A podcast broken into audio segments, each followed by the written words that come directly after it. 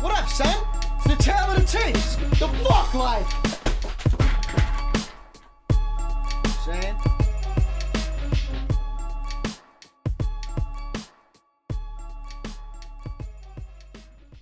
Tale of the Tapes, Season 2, Episode 61. So only one more week after this until our summer break, which I'm pretty fucking excited for. So on today's episode, we will be covering Ja Rule and Esoteric of the group 7L and Esoteric.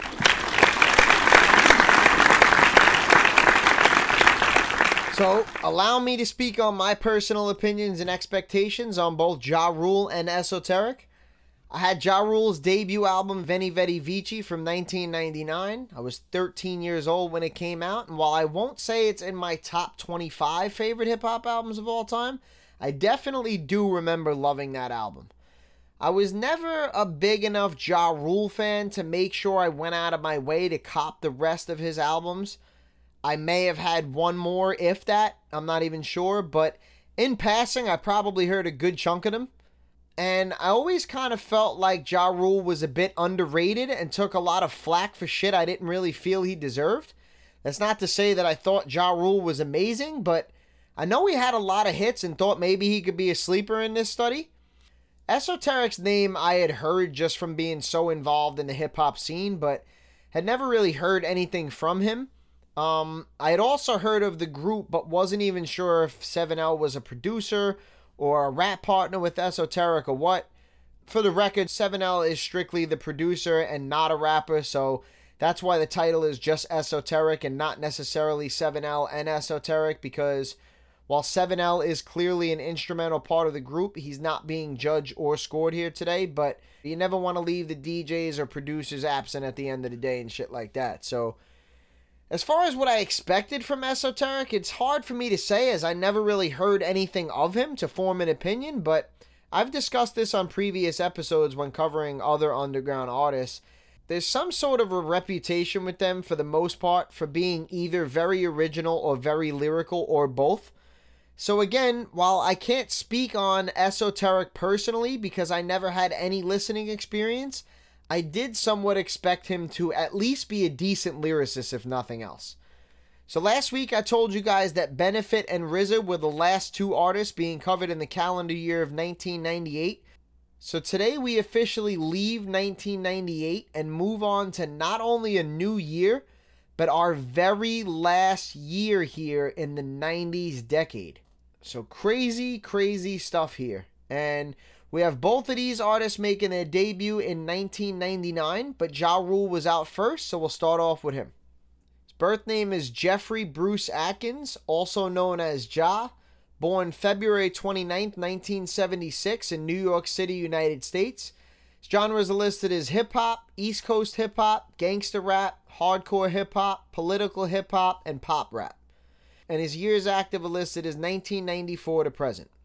So nothing really out of the ordinary at all there, although I do think it's pretty interesting that he has gangster rap and pop rap as two of his genres listed. Not sure those two things could be any more polar opposite, so an interesting tidbit there, but let's go right ahead and check out some additional background info on Ja Rule and see what we can find there. Jeffrey Bruce Atkins, born February 29, 1976, better known by his stage name Ja Rule, is an American rapper and actor. Born in Hollis, Queens, he debuted in 1999 with Venni Vetti Vecci and its lead single Holla Holla. During the 2000s, Ja Rule was signed to Irv Gotti's Murder Inc. Records, formerly known as The Inc. From 1999 to 2005, Ja Rule had multiple hits that made the top 20 of the US Billboard Hot 100 chart, including Between Me and You featuring Christina Milian, I'm Real Murder Remix, and Ain't It Funny, both with Jennifer Lopez, which both topped the Hot 100. The number one hit, Always on Time, featuring Ashanti, Mesmerize featuring Ashanti, and Wonderful featuring R. Kelly and Ashanti. Rule has been nominated for two American Music Awards and four Grammy Awards with respective collaborators Little Mo, Vita, Ashanti, and Case. Following the release of his platinum selling debut Venni Vetti Vecci in 1999, he released his second and third albums Rule 336 in 2000 and Pain is Love in 2001. Both albums topped the US Billboard 200 album chart, launching him into the mainstream, selling over a combined 15 million units to a wide audience and attaining triple platinum status from the Recording Industry Association of America, becoming his best selling albums to date.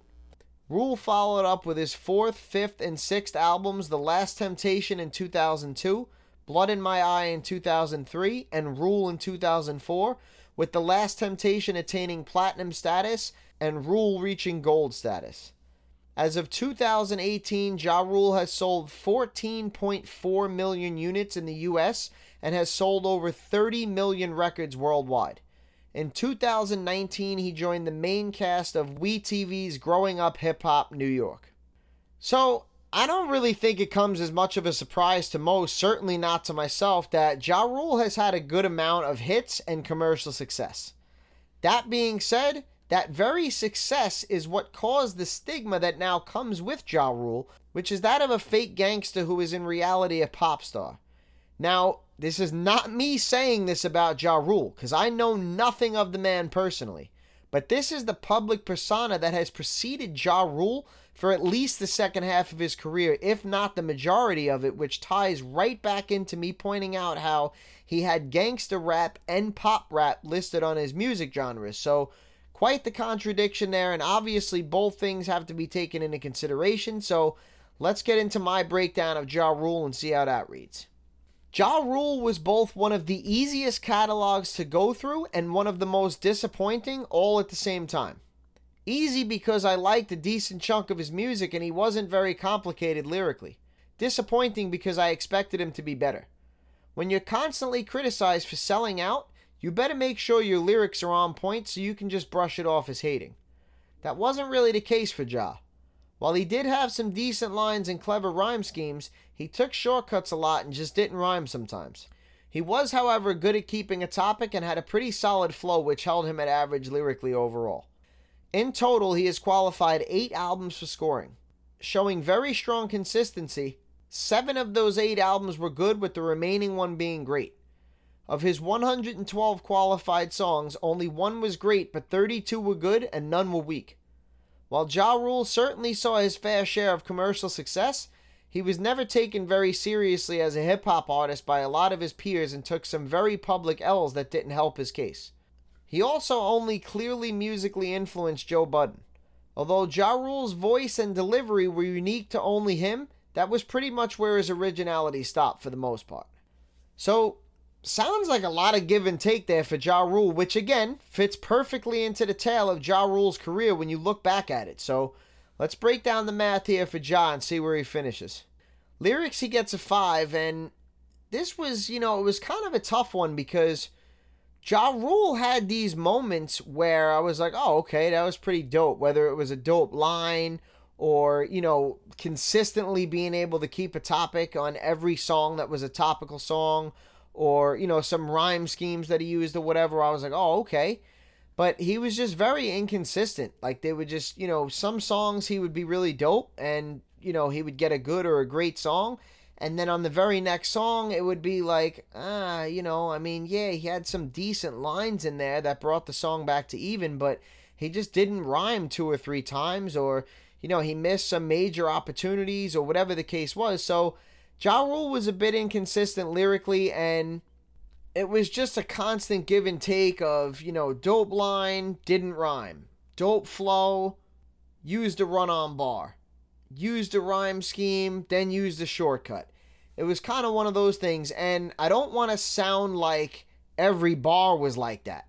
There were plenty of bars from Ja Rule that were like quote unquote filler, where the majority of his bars were just average.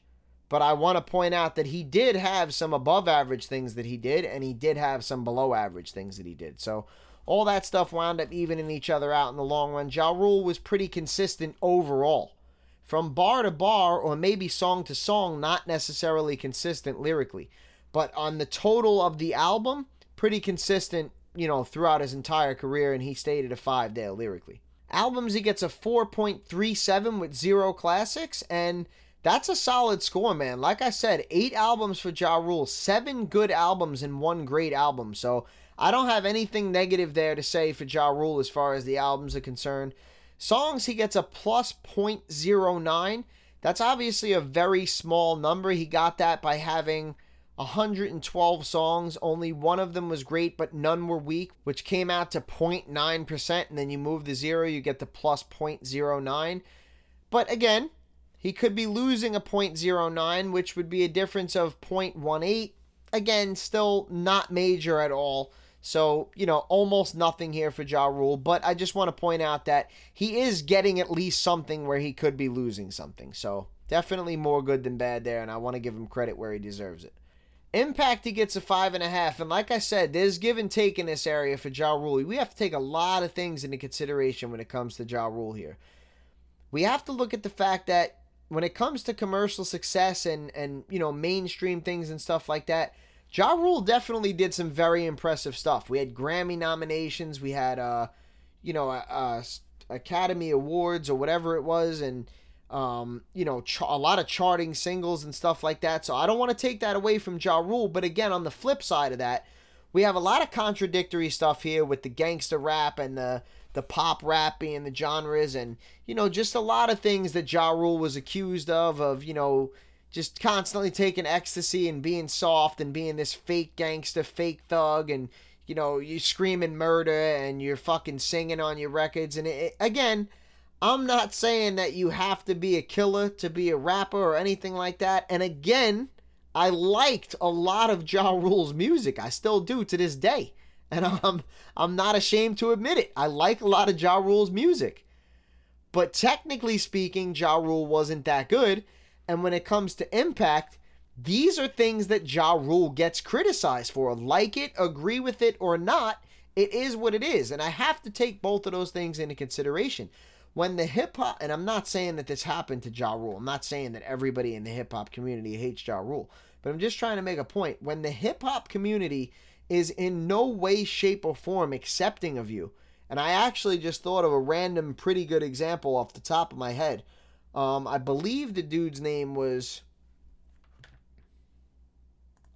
I'm going to divert to my music partner in crime here, Dirty T, who hasn't been featured on any episodes as a guest yet, but he's going to be featured on this one right now, and he doesn't know it. But we're going to. This is like a phone a friend on Who Wants to Be a Millionaire. I can't remember this dude's name, and I tried looking it up and I can't find it. So this is what me and Dirty T do. This is how our relationship works.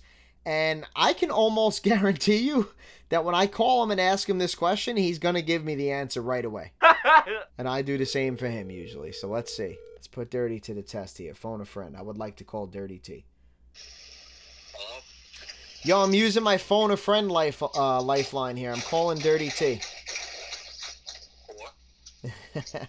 Yo, what was that dude's name, bro, that had that freestyle and he said I want to dig up Big and Pac and say fuck them too? Big stuff. Unbelievable! Unbelievable! Unbelievable! Yo, my man. I knew you would fucking hook me up, bro. Big stuff. It's a problem. I knew it, bro. What the fuck is wrong with me forgetting that? Uh, yeah, it, it that one track, and that was it. Yeah, I mean, I, I understand why, but But yo, listen, I'm actually in the middle of recording a podcast and I couldn't think of that dude's name.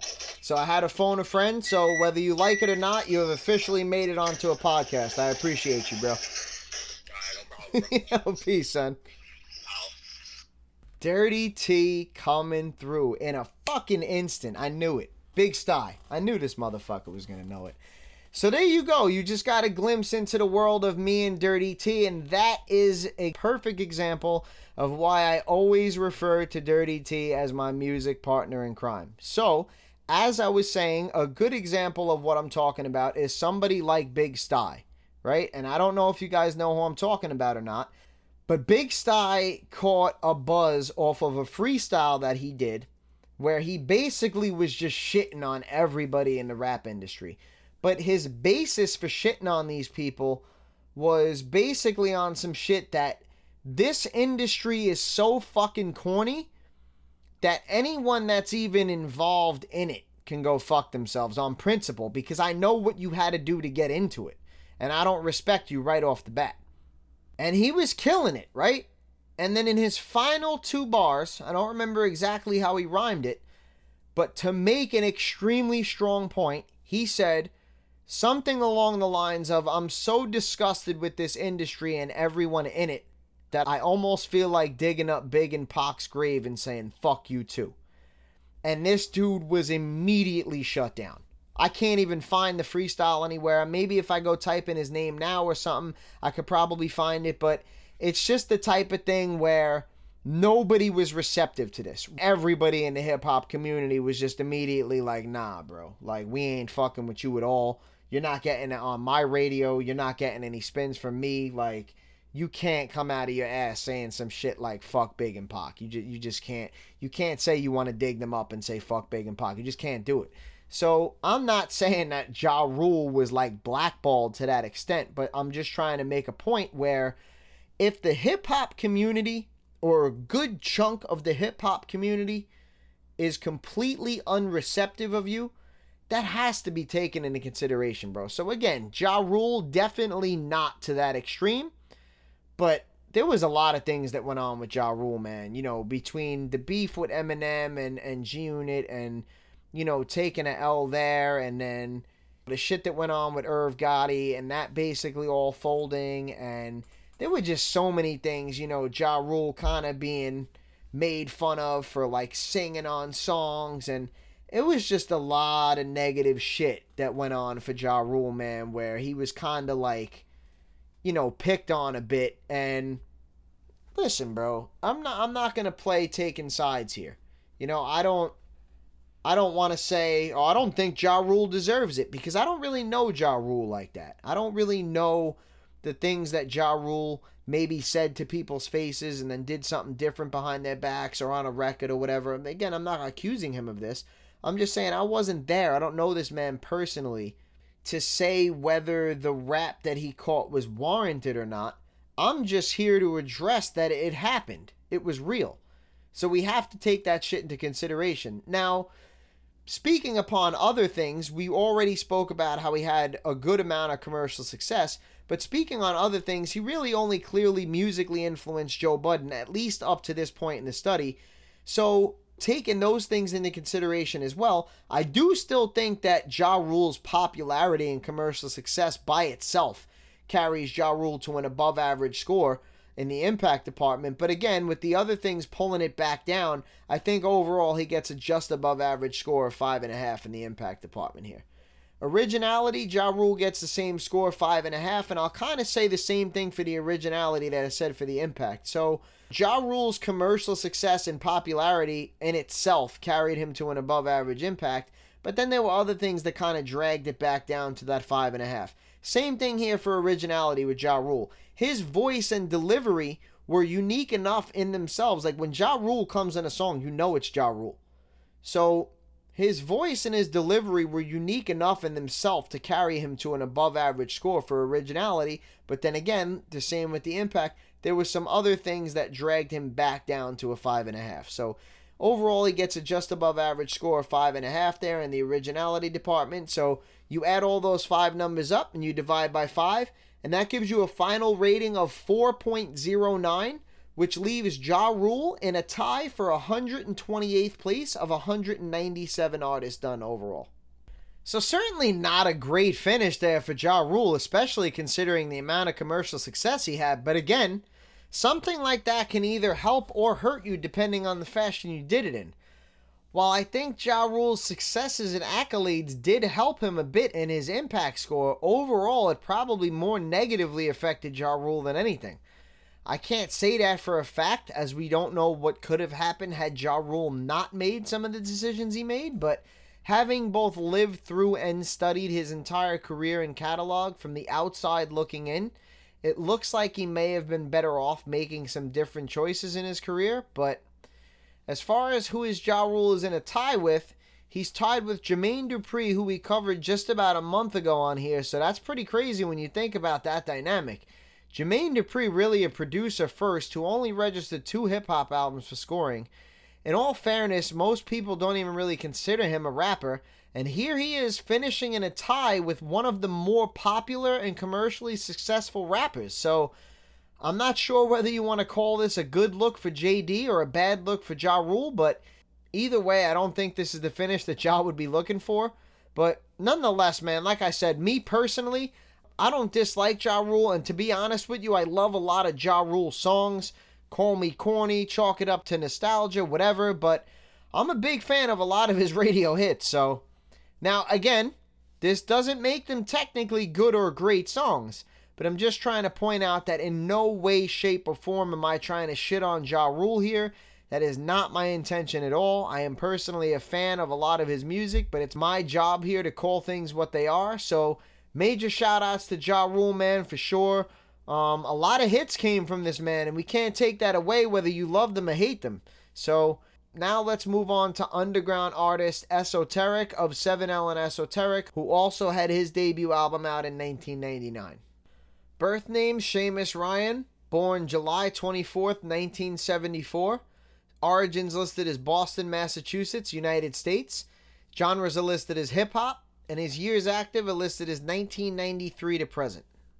So, not much really to discuss there, pretty cut and dry, but I do want to point out that Esoteric is the first rapper to be from Boston since Guru in 1989, and only the second total all the way up to 1999 here. So, pretty interesting stuff there.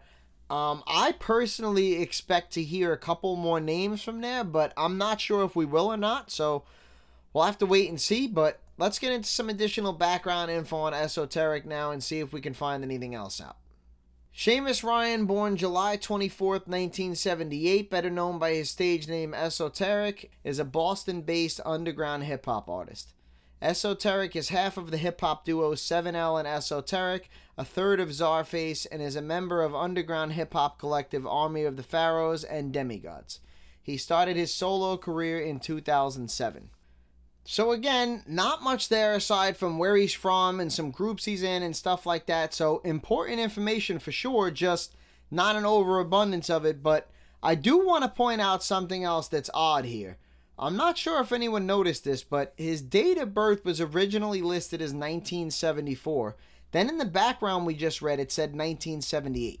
I obviously do a lot of research before doing these podcasts, but I left this like this for a reason. Every single piece of information that I could find on Esoteric, no matter the site, all had conflicting info on what year he was born. I saw everything from 74 to 78. One thing they all do agree on is that he was born on July 24th. So I don't officially know what year he was born in or exactly how old he is, but it seems to be somewhere between 1974 and 1978. So now let's check out my breakdown on Esoteric and see what I had to say. Although I knew nothing of him, I was convinced Esoteric was going to be a complicated underground artist I didn't enjoy much. While I was right about him being complicated, I actually couldn't help but find myself enjoying a decent amount of his material. He was great with multisyllabic rhymes and had a fair amount of dope lines. He did, however, use shortcuts and run on bars sometimes. While he rhymed words just to rhyme words a lot, he was also very good at being able to keep a topic throughout a song and finished as a very good lyricist overall. Esoteric had a pretty large body of work, qualifying 15 albums in total for scoring six with producer 7L, two solo, and seven with Inspectah Deck as Czarface. Of those 15, two were classics, another three were borderline classics, eight were great, and only two even went as low as good, which is obviously very impressive stuff. Of his 199 songs qualified for scoring, 26 were great, another 105 were good, and none were weak. That makes two thirds of Esoteric's total songs either good or better, which is again another impressive stat. If it weren't for an underground following, the size of his catalog, and artists he's worked with, there would be little to nothing to give Esoteric credit for in the impact department. On top of that, he had no visible influences on any other artist thus far. While just back in 1995, Esoteric would have been super original in every way from his sound to his image, in the time he came out, he had a pretty typical underground look and sound to him with the hint of Jay Z in his voice. While he certainly seemed to always be himself, he sampled a lot from other artists before him, particularly Jay Z and Guru. He did, however, have a good amount of very original song ideas. So sounds like a pretty solid breakdown there for Esoteric and one that's pretty typical of what at least I personally expect to get from most underground rappers that make the cut. So let's add up the math here for Esoteric and see where he winds up.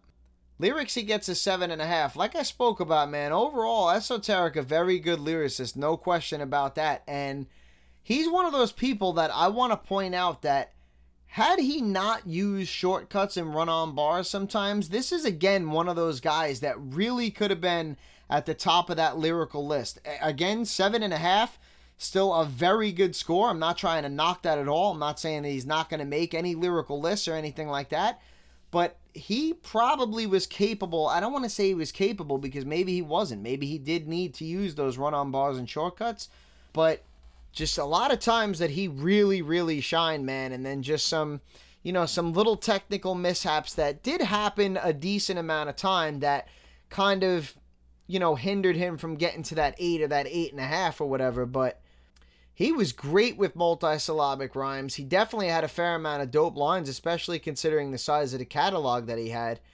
Um, and like I said, he did, you know, he was a rhymer, so it was just a lot of times that he would just be rhyming words to rhyme words and stuff like that. But like I said, he was also very good at being able to keep a topic throughout a whole song, and that was even through having some very original song ideas and stuff like that. So very good lyricist here in Esoteric, no question about that. He gets a seven and a half in the lyrics department. Albums, he gets a 6.03 with two classics. That's a fucking great album score. And then on top of that, you're getting two extra points for classic albums. So that's obviously very, very impressive stuff there for Esoteric as far as the albums is concerned. And like I said, that came from a total of 15 albums. Two of those albums were classics. Another three of them were borderline classics. So I wouldn't even argue with somebody that said Esoteric has closer to five classics. I would say, yeah, you know, I could see that. That's that's what I that's the reason that I make sure that I go out of my way to call something a borderline classic because at the end of the day, in all reality, a 2.0 is a great album because anything 1.6 or higher is a great album and 2.1 is where you get credit for the classic. So 2.0 is technically numerically speaking as far as what I'm calling things it's a great album, but I call it a borderline classic and there's a reason for that is because that's such a little discrepancy. I can't speak to every particular album, but that could be a scenario where a disagreement on a line here or there could have swayed the difference of that getting a 2.0 or a 2.1. So I, I'd call it a borderline classic to point out how small that margin could possibly be. So I would never argue with somebody that said, you know, he probably had like five classic albums, bro. You're crazy. I would say, yeah, you might be right. I could see that. I could definitely see that.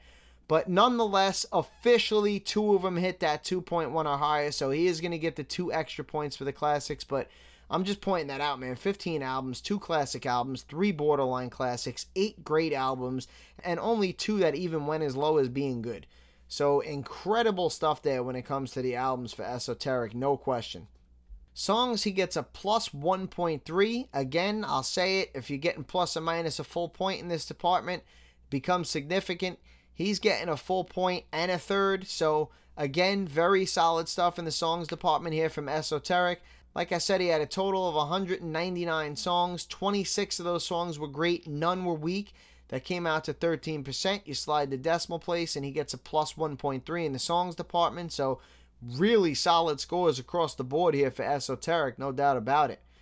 Impact, he gets a 4. And like I said, there was a couple of things to keep into consideration here. So, yes, Esoteric and 7L and Esoteric, they have a bit of an underground following. It's not to the extent of like Jedi Mind Tricks or some of the other underground artists that we've covered so far, but he does have, you know, a pretty decent underground following. So I'm not trying to shit on him. I don't want to, you know, blow this out of proportion here, but there really isn't anything here where I feel I could notch him up to four and a half. So, for example, you know, you have scenarios like Benefit where it's probably down by a three and a half, but then he he's the first rapper to ever go viral and he wins that Naps the Song contest.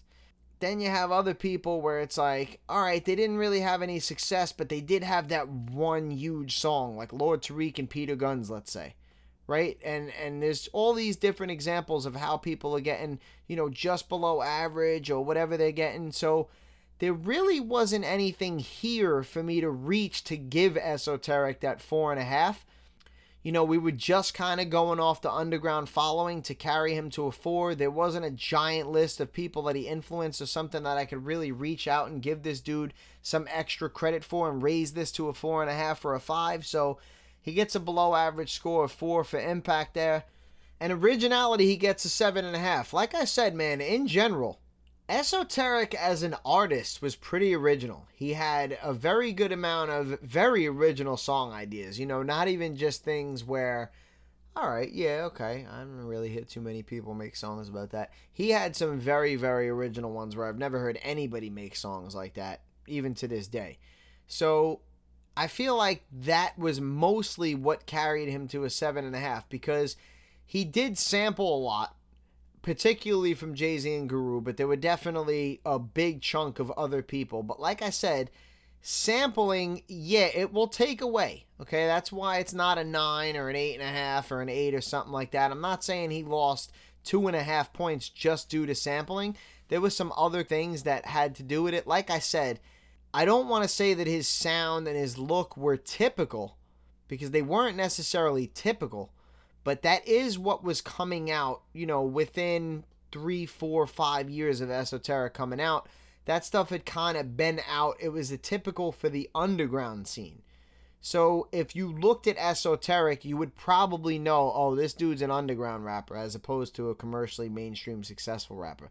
Now, again, I'm sure that Esoteric himself would be very happy about that and say, good, you better fucking know that I'm an underground rapper and not one of these fucking mainstream clowns or whatever. Maybe he might not word it aggressively like that, but you get the point that I'm trying to make. So, again, this is not to shit on Esoteric, but I'm just trying to point out we don't have a ridiculous dude out of left field here that was wearing some shit that nobody else was wearing. It was pretty typical for the underground, but like I said, he did have a good amount of very original song ideas and stuff like that. So, I thought overall Esoteric was a pretty original artist, despite all the sampling and stuff like that. So he gets a very good score of seven and a half in the originality department there. So you add all those six numbers up because we have classic albums here. So you're going to add the lyric score, the album score, the two points for the classics, the song score, the impact score, and the originality score. You're going to divide by five because that's the number of categories that we're working with. And you get a final rating of 5.67 which puts Esoteric in 29th place of 197 artists done overall. So a very solid finish there for Esoteric, and when you take into consideration that low impact score, finishing this high overall becomes even more impressive. This is what I love seeing right here. A guy who is clearly very talented when it comes to actual rapping skills. I'm not sure anyone would question that. But the age old debate of what has he done can always be used against him. It looks from this vantage point, at least so far, that Esoteric's skill level was able to carry him to a solid finish despite the low impact score. Now, this is not to pin Esoteric against Ja Rule or say that Ja Rule sucks, but two polar opposites here. One, a tremendous lyricist with no commercial or mainstream success, and the other, an average lyricist with a solid amount of mainstream commercial success. Esoteric able to finish way on top in this particular instance, so shout outs to Esoteric for being good enough to make it count overall and being able to overcome that deficit of not being mainstream commercially successful and not having a giant impact on the hip hop industry. So now let's get into our list. And as always, we'll start off with our top 10% overall. So in our top spot, we have Eminem, who's in first place of 197 artists done overall. Directly behind him in second, we have Jay Z. Directly behind Jay is Big Pun, who's in third. Couple of slots back from him in fifth is Vinnie Paz of Jedi Mind Tricks. Directly behind Paz is AZ in sixth. Directly behind him in seventh is Big L. Directly behind L is Nas, who's in eighth. Directly behind him in ninth is Method Man. Directly behind Meth is Canibus, who's in tenth. Directly behind him in eleventh is Black Thought of the Roots. Directly behind Thought is Killah Priest, who's in twelfth. And directly behind him, in a three way tie for 13th place, we have Tupac, Biggie, and Jadakiss. Directly behind them is DMX, who's in 16th. Directly behind D, we have a tie for 17th place between Pharoahe Monch and Jus Allah of Jedi Mind Tricks. Directly behind them is Talib Kweli, who's in 19th. And directly behind him is KRS-One, who's in 20th place of 197 artists done overall. So, again, even with the solid finish from Esoteric, neither artist today able to crack this top 10% overall list. And that's just a testament to how far we've come in this study and how ridiculous some of these top guys are. We now have tremendous people with great finishes not cracking any lists. And I guess that's just the way things are going to go from now on to be mentioned in any of these lists, you're really going to have to be a special artist at this point, period. Now we're going to move on to our top 10% lyrically so far. In our top spot, we have Eminem with a lyrical score of 9.5. In a five way tie for second place, we have Pharoahe Monch, Black Thought of the Roots, Nas, AZ, and Vinnie Paz of Jedi Mind Tricks, all with lyrical scores of 8.5. In a four way tie for seventh place, we have Method Man, Jay Z, Big Pun, and Canibus, all with lyrical scores of 8. And then in a sixth way tie for 11th place, we have Masta Ace, GZA, Common, Big L, Talib Kweli, and Esoteric, all with lyrical scores of 7.5.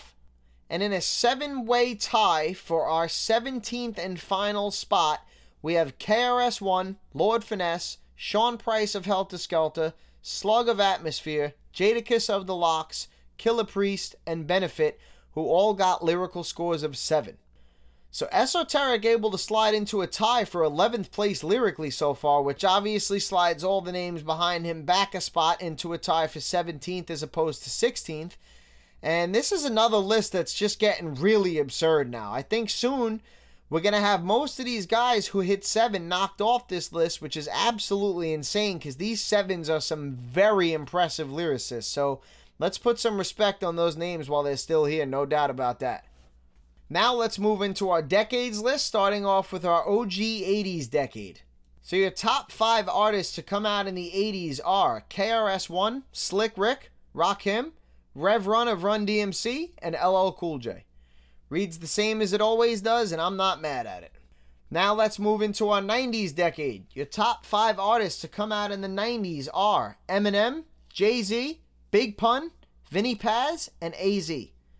So that's six weeks in a row now that no artists have been able to crack this top five of the 90s list. And again, especially considering we're nearing the end of the 90s here and these are all top guys, not much of a surprise here. I'll be curious to see if this list ever changes again, actually, to be completely honest with you. For now, let's move on to our regional lists and see what those are currently looking like. We're going to start off with our East Coast. Your top three artists to come out of the East Coast thus far are Jay Z from Brooklyn, New York, Big Pun from the Bronx, New York, and Vinnie Paz from Philadelphia, Pennsylvania. Moving across the country to our West Coast, your top artist to come out of the West Coast thus far is Tupac from Marin County, California, Ras Kass from Carson, California, and Ice Cube of NWA from Los Angeles, California. Moving down south, your top three artists to come out of the south are Benefit from Florida, Lil Wayne from New Orleans, Louisiana, and Andre 3000 of Outkast from Atlanta, Georgia. Moving over to our Midwest, your top three artists to come out of the Midwest are Eminem from Detroit, Michigan, Proof also from Detroit, Michigan, and Common from Chicago, Illinois. So both guys today from the East Coast, and like I touched on last week, you're flat out probably gonna have to be one of the greatest rappers of all time to get on that list. So regardless of these finishes here, that's not the case today. So all these lists stay the same aside from Esoteric being able to tie for that 11th spot lyrically overall so far. So impressive stuff for sure. Shout outs to him for that and Ja Rule for creating plenty of music that I love and anyone else in any of these lists today, no doubt about that. If you'd like to see any or all of these lists in full, you can give the Facebook website a visit at www.facebook.com slash tell of the tapes podcast. You can also give the host website a visit at www.anchor.fm slash tell of the tapes podcast. Both of those links are spelled completely normally. I would greatly appreciate anybody that could hit that support button for me. Thank you very much. And that'll just about do it for today's episode. Next week, we'll be covering underground hip hop duo Binary Star And that will be our very last episode before we break for the summer. And I'll give you a little spoiler. I promise you do not want to miss this episode. Tail of the tapes. Peace. Tail of the tapes. Might as well. Better off.